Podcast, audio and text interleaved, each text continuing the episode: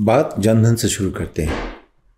जनधन, यानी कि तमाम लोगों को जिनके पास पैसे ना हों, जो गाँव में हों, जो बैंकों से बहुत दूर हों, जिनके पास ना कोई वजह हो बैंक का इस्तेमाल करने की, उनको एक बैंक का खाता देना।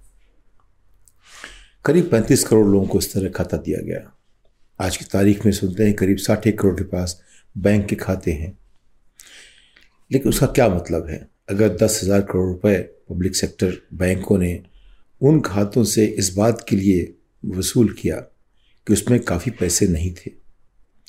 अगर उन खातों में पिछले दो तीन चार सालों में सिर्फ़ एक ही ट्रांजैक्शन एक साल में हुआ हो, वो इसलिए कि सरकार ने पैसे दिए तो उसका क्या मतलब है? ये दावा करने के लिए बहुत अच्छा है कि इतने बैंक खाते खोल दिए लेकिन उसका मतलब क्या है? अगर आप देखें तो हमारी व्यवस्था में 140 करोड़ की आबादी में करीब साढ़े आठ करोड़ लोग टैक्स देते हैं। ये टैक्स वो देते हैं जिनकी आमदनी तीन लाख रुपए से ज़्यादा है। और एक तरह से प्रतिशत के नाम पे 140 में आठ, साढ़े आठ का मतलब करीब छः प्रतिशत के आसपास हुआ। तो छः प्रतिशत लोग अगर टैक्स देते हैं और बाकी की आमदनी नब्बे फ़ीसदी लोगों की आमदनी पच्चीस हज़ार रुपये महीने से कम है ये प्रति व्यक्ति की बात कर रहा हूँ। आप इसको कई तरीके से देख सकते हैं। अगर परिवार चार लोगों का है तो पच्चीस हज़ार प्रति व्यक्ति का मतलब होता है एक लाख रुपए। वो एक मध्यवर्ग की एक निशानी मान लीजिए आप। तो अगर हम उस तरह से देखें तो पच्चीस हज़ार रुपये की जो प्रति व्यक्ति आय है, जो नब्बे फ़ीसदी लोगों के पास नहीं है, उनको अगर परिवार में जोड़ के देखें तो वो एक लाख हो जाती है। तो हमारे देश में परिवार कितने हैं? करीब तीस से करोड़ परिवार हैं। उनमें अगर ये देखना शुरू करें कि उनकी आमदनी एक लाख रुपए प्रति माह से ऊपर, जो कि बारह लाख रुपए सालाना होगी तो वो आंकड़ा हमारा ख्याल है, वहीं आके बैठेगा परिवारों के उसमें करीब दस परसेंट के ऊपर। दस प्रतिशत लोग अगर बारह लाख रुपए साल की कमाएँ, यानी कि सोलह, सत्रह हज़ार डॉलर के आसपास प्रति व्यक्ति, प्रति परिवार की आमदनी हो। तो ये उतनी बड़ी बात भी नहीं, लेकिन फिर हमारा समाज जो है उतना ही बड़ा है, दस प्रतिशत का है। वो बात समझ में आती है। हमारी शिक्षा दस प्रतिशत के पास है, हमारी नौकरियाँ जो संगठित क्षेत्र उसके आसपास है, और जो साधारण शहरीकरण जो है उसमें भी जिनके पास कोई एक आधार, मान लीजिए किसी तरह की सेवाओं का, समृद्धि का, उसके, उसकी बना पर एक दस फ़ीसदी के आसपास ही लोग ऐसे हैं जिनको आज की आधुनिक सुविधाएँ हासिल हैं।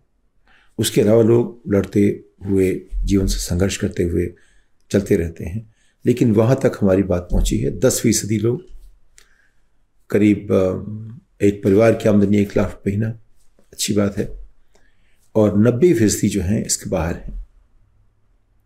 तो जो हम कहते हैं कि हमने पैंतीस चालीस करोड़ खाते जोड़ दिए बैंकों के, और उनमें से अगर दस हज़ार करोड़ नुकसान, उस पर जुर्माना लगाया गया तो आप मालूम होता है कि हम कहाँ पहुँचे हैं अर्थव्यवस्था के नाम पे। इसीलिए जब हम तुलना करते हैं अपनी अर्थव्यवस्था की यूरोप से तो छोटे देश जहाँ आबादी सात करोड़ है, आठ करोड़ है, साढ़े छः करोड़ है, उनके बराबर हमारी राष्ट्रीय आमदनी है। तो हमें वो बात ठीक लगती है अगर आप उसकी तुलना करें तो। हमारे, हमारी अर्थव्यवस्था, हमारी क्षमता, हमारे उद्योग और सब कुछ वहाँ के खड़े रहता है, जहाँ सात आठ करोड़ के यूरोपीय देश हैं। लेकिन एक बात मैं दो बार कह चुका हूँ कि जो विदेशी मुद्रा में जो उसकी जो, उसके खाते में जो पैसे जमा हैं आज की तारीख में, वो स्थिति हमारी अर्थव्यवस्था में सबसे या कहते स्वास्थ्यवर्धक कही या मज़बूत स्थिति वहीं पर हमारी है। ये कैसा हुआ, इसकी कई वजह हैं। लेकिन उसमें वजहों में जाए बिना, ये ये मान लीजिए कि वो जो है आज तक जितना भी पिछले तीस वर्ष का जो हमारा अर्थव्यवस्था का जो आंकड़ा है, उसके हिसाब से वो जगह सबसे अच्छी है जहाँ आज भारत है।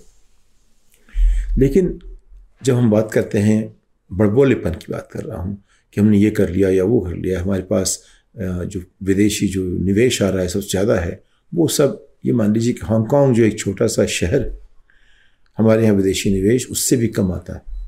हांगकांग में सवा सौ बिलियन डॉलर, हमारे यहाँ साठ, पैंसठ, सत्तर बिलियन डॉलर। चीन से हम बहुत पीछे हैं और दस जो बड़े देशों में हमारा नंबर नहीं आता। ये मान लीजिए, क्योंकि वो पैसे इसलिए आते हैं कि अर्थव्यवस्था की संभावनाएँ क्या हैं उसके लिए किसके लिए तैयार है? संभावना में तो हमारी जो जगह है बहुत ऊँची है। हम किसके लिए तैयार है? वहाँ हमारी जगह बहुत नीचे हो जाती है। तो पिछले आठ बरस में कई बार दावे किए गए हैं कि हमने एक ढांचा तैयार किया है, हमने भविष्य के लिए काम किया है। अगर आप आज अपना रिज़ल्ट ना दिखा सको तो कह सकते हैं आराम से, भाई, हमने आज नहीं, कल के लिए काम किया है, परसों के लिए काम किया है। लेकिन आठ साल में जो तरक्की हुई है अब सुनते सुनते हैं कि जो हमारे प्रधान सेवक के जो सबसे चहेते सलाहकार हैं, हमारे पुराने परिचित भी हैं, अरविंद पनगड़िया। पहले मेरलन में थे, अब कोलंबिया में हैं। अब वो जो काफ़ी उनके तरफदार थे, उन्होंने भी कुछ सवाल खड़े किए हैं कि व्यापार के नाम पे हमने अच्छा नहीं किया। अब वो अर्थशास्त्रों के बीच की बात है, हम विशेषज्ञों से सिर्फ़ इस बात करना चाहते हैं, अंत में नागरिक को क्या मिला? बाकी चीज़ें वो समझने के लिए हम बात कर लेंगे। लेकिन अंत में नागरिकों को क्या मिला? वहाँ पे पिछले आठ साल में आबादी बढ़ी है, आमदनी देश की कम हुई है, ज़ाहिर है प्रति व्यक्ति आमदनी कम हुई है।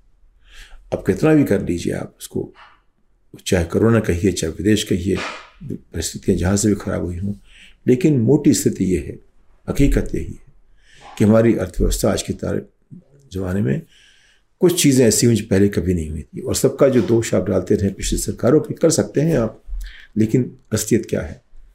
बनगरिया बोलेंगे कि जो भी एनपीए है, वो यूपीए सरकार ने खड़ा किया। लेकिन एनपीए जो है, जितना भी था, उस सबको ख़त्म करने में हमेशा, वो हमेशा चलता रहा। एनपीए है क्या? एक व्यापारी कर्ज लेता है। इसलिए कि हमारा व्यापार इस तरह चलेगा। व्यापार उस तरह नहीं चलता है। उसे कर्ज देने मुश्किल होती है। एक महीने मुश्किल हुई, दो महीने, तीन महीने में एनपी हो जाता है। उसको रिस्ट्रक्चर कर दीजिए आप, उस लोन को। अगर आप चाहते हैं कि व्यापारी ठीक से काम करता रहे। ये एनपीए एक टेक्निकल भाषा है, इसको लेकर के अगर आप एक चीज़ पे अटक जाएँगे तो गाड़ी रुक जाएगी।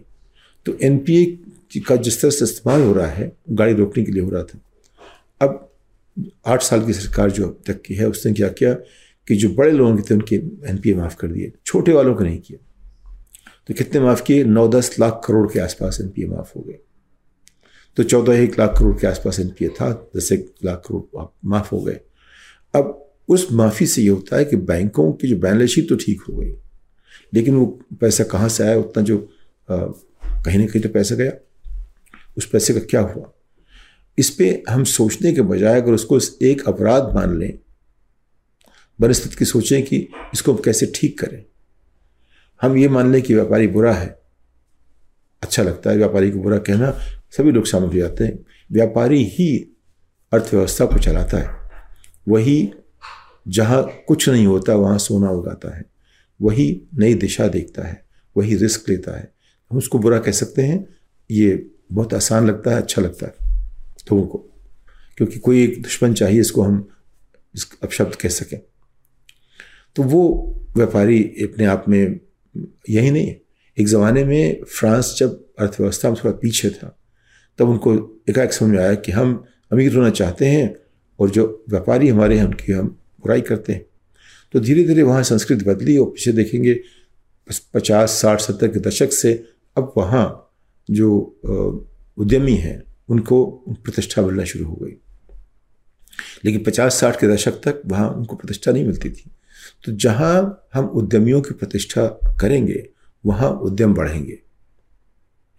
और उनको बढ़ाने के लिए जो तरीके तमाम निकालने पड़ते हैं, कुछ सामाजिक होते हैं, कुछ उन पर छोड़ दीजिए। आप उनको कुछ पैसा मत दीजिए, सिर्फ़ जो अपने तरीके हैं, ऐसे रखेंगे ट्रांसपेरेंट हो। यानी कि जो नियम हो, सबके लिए सामने हो। जब कोई मुश्किल आए तो उसको इस तरह मत देखिए कि ये नियम है और ये मुश्किल है तो इसलिए हम इसको अपराध मानेंगे या इसको रोड़ा मानेंगे। उसको इस तरह देखिए कि इस इस स्थिति में हम कैसे चीज़ें ठीक करेंगे। लेकिन अगर हम ठीक करेंगे सिर्फ़ एक या दो उद्योग घराने के लिए, तब मुश्किल होगी। वो चीज़ें ठीक ऐसे हों कि सब लोग उस पर काम कर सकें। अब हम बहुत सुनते हैं कि सौ एक हमारे पास एक शब्द आ गया है पिछले कुछ एक वर्षों से देश में, यूनिकॉर्न। ये कंपनियाँ ऐसी हैं जिनमें उनके पास बिक्री खरीद बिक्री हो ना हो सेल हो ना हो रेवेन्यू हो ना हो, अगर उनका मूल्यांकन एक बिलियन डॉलर हो गया तो उनको यूनिकॉर्न कहते हैं।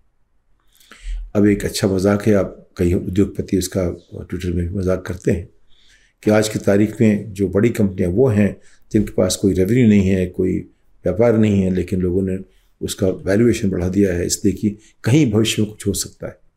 तो आपने देखा फिर पेटीएम का क्या हुआ? नब्बे परसेंट शेयर कर गया। जो इस तरह की जो कंपनियाँ बनाई गई हैं जो एक ऐसे ढांचे पे जिसके लिए हम तैयार नहीं हैं और जो में वो क्षमता नहीं है कि खुद सोचें कि हमें क्या करना चाहिए, सिर्फ़ एक नकल करते हैं किसी विदेशी मॉडल की, वहाँ एक बड़ी परेशानी होगी। वो ये कि जब वो मॉडल धाराशाही होगा तो उसको हम संभालने वाला कोई नहीं रहता। तो पेटीएम का नब्बे परसेंट कम हो गया। लेकिन उद्यमी को उद्यमी को कितना चाहिए जीने के लिए? वो तो अपना निकाल लेगा पैसा। तो जीने की मुश्किल नहीं रहेगी। लेकिन वो हमेशा काम करता रहता है। कोई उद्यमी सिर्फ़ पैसे के लिए काम नहीं करता। वो इसलिए काम करते हैं, उनकी मजबूरी है कि उन्हें कुछ तरह से काम करना ही है। वो इसको उठाएँगे ही उठाएँगे, कुछ नया करते रहेंगे। लेकिन वो जो नया करने का जो रास्ता है निकलता है किस समाज में हैं हम, हमारी ज़रूरतें क्या हैं, कि लोग कितने पढ़े लिखे हैं, हमारा ढांचा कैसा है, हमारी लॉजिस्टिक्स कैसी है इंफ्रास्ट्रक्चर कैसा है, ये तय करती हैं हम क्या कर सकते हैं। उस तरह से अगर हम देखें तो हमारी संभावनाएँ तो बहुत हैं।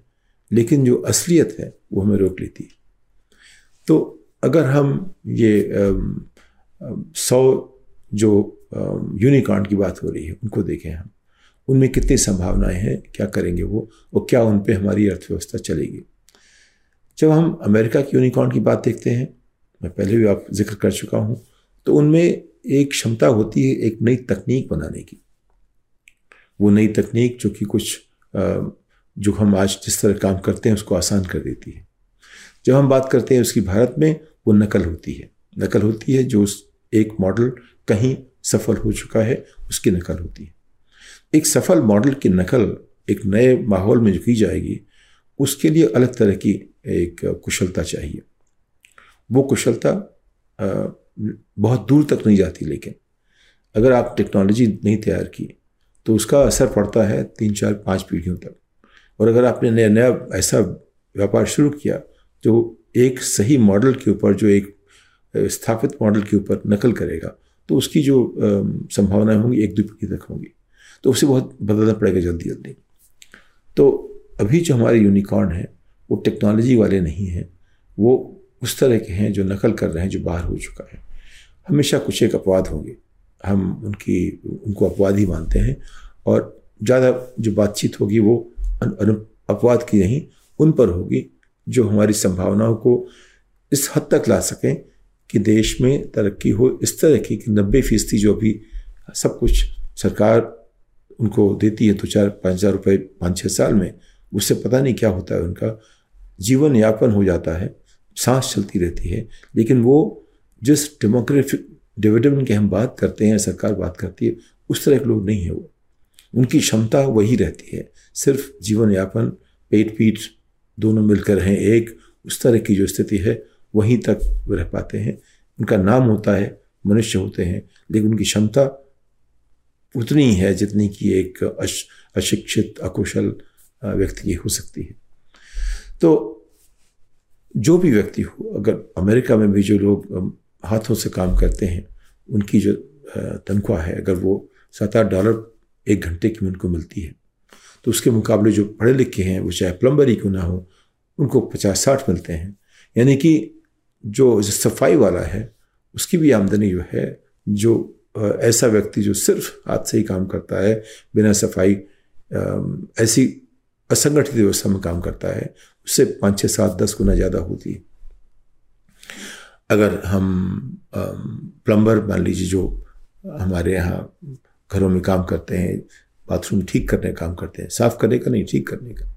उनकी तनख्वाह देखें हम तो अमेरिका उनको मिल जाते हैं मान लीजिए चार हज़ार रुपये घंटे के मिलते हैं। और अपने यहाँ आप, आप देखिए आकर के तो उनको मिलते हैं शायद दो सौ रुपये घंटे के। तो जो बीस का फ़र्क है अमेरिकी व्यवस्था में और हमारे यहाँ उन लोगों में जो कुशल हैं वो एक से बीस का फ़र्क जो प्रति व्यक्ति आमदनी में है वो हर चीज़ में झलकता है। इसको ठीक करने के लिए कुशलता चाहिए। उस कुशलता के लिए शिक्षा चाहिए। मैं हमेशा ही कहूँगा कि जब तक हम इस बात से दूर भागते रहेंगे कि हमारी पहली ज़रूरत हर मनुष्य को उसकी संभावनाओं तक की शिक्षा देना है, तब तक हम छड़ते रहेंगे। इस बात के साथ अगली पायदान तक आपके साथ। विदा।